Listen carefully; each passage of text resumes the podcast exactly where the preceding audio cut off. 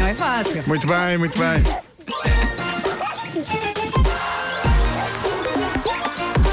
O homem que mordeu o cão. Título deste episódio: Então, mas que bordel vem a ser este? Uma pessoa a abanar os braços feita doida e chocolate em cães e o caneco, mas está tudo maluco. Olha que realmente. Adorei. Grande título.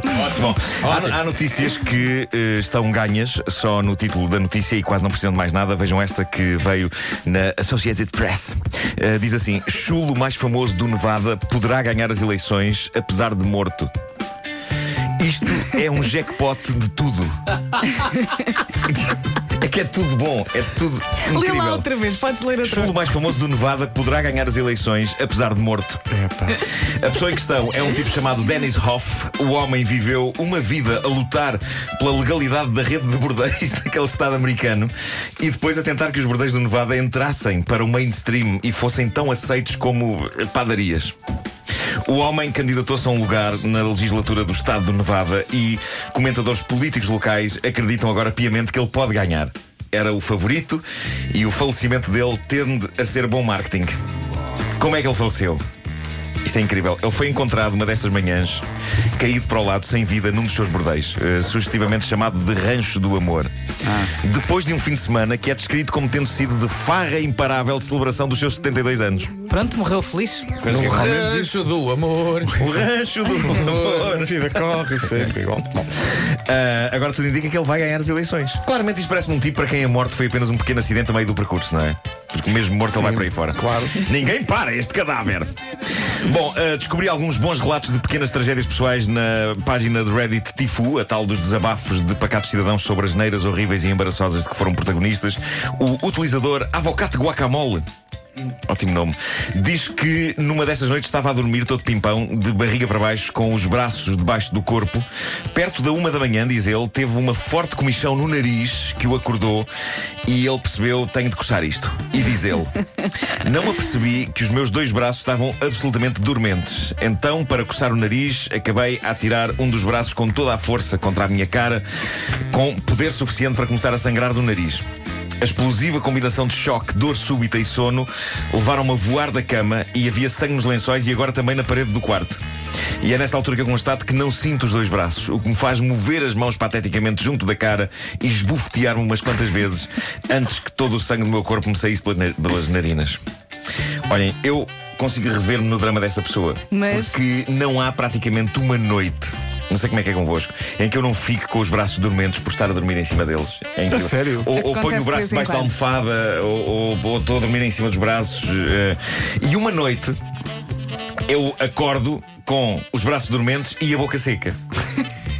E lembro-me do giro e desafiante que foi o simples ato de pegar na filha da mãe da garrafa d'água que tinha à cabeceira da cama.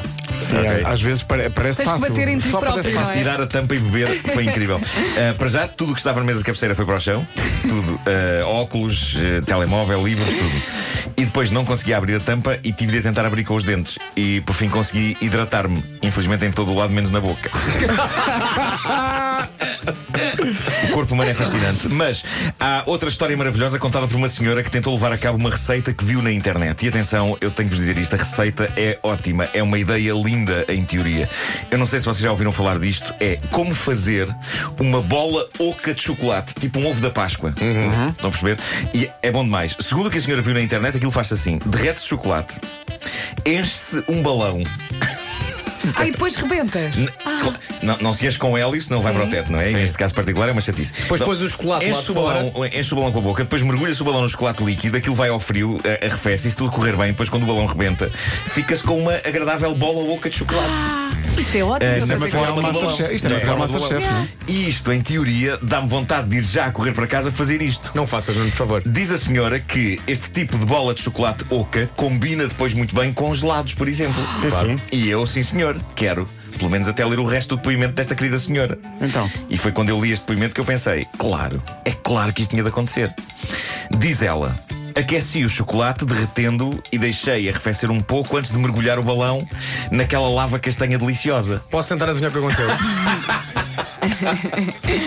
Repara as palavras seguintes dela e especialmente vão confirmar eh, o teu palpite. A temperatura quente do chocolate. Nisto, ouço um estouro gigante. E, quase como se fosse em câmara lenta, vejo líquido castanho quente voar em todas as direções. Há chocolate em todo lado. Em mim, no fogão, no chão, no balcão, em todo lado. Incluindo no lombo dos meus cães, que de imediato procedem ao trabalho de o lamber.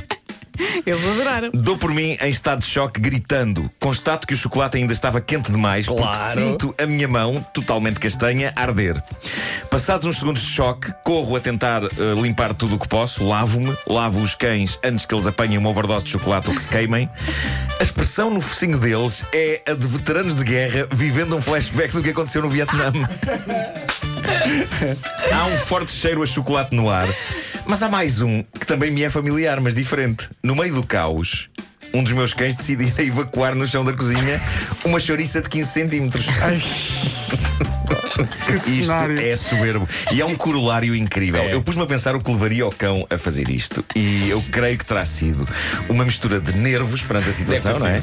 O misto de horror pela explosão e de delícia pela súbita cobertura de chocolate no lombo. Ou então o cão também viu aquele cenário toda vez. Eu já Eu acho que agora. É, é tipo, assim como assim está tão cheio, está tão cheio de substância castanha que se calhar é a deixa ideal para eu juntar a minha própria substância castanha antes de ir à rua e ninguém vai dar por Ou isso. então o que ele lambeu deu-lhe a volta à barriga em segundos. Se pode ter sido. Não, mas não era diarreia. Neste caso, diz a senhora que foi de facto uma chouriça. Eu, Eh, eu gosto da expressão. eh, eu- eu a senhora diz isto em inglês, mas eu traduzi livremente para chouriça, não é? Sim, sim. Ela diz outra coisa qualquer. Ah, mas isto é incrível. E tudo isto começa como? Com o desejo legítimo de fazer uma bola oca de chocolate para acompanhar um gelado.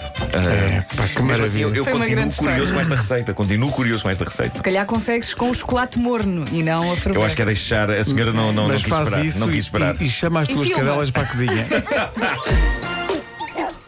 e filma, por favor, filma isto. Epá, É que imaginem isto a acontecer. Deve ter sido hilariante. Pá! É que eu imagino O, o perfeitamente. som do balão a estourar. É que eu imagino perfeitamente em tua casa, tu a fazeres aquilo e a pôres o, o- o balão Sem esperar que sem aquilo esperar e tu. Não! Porquê? Pá!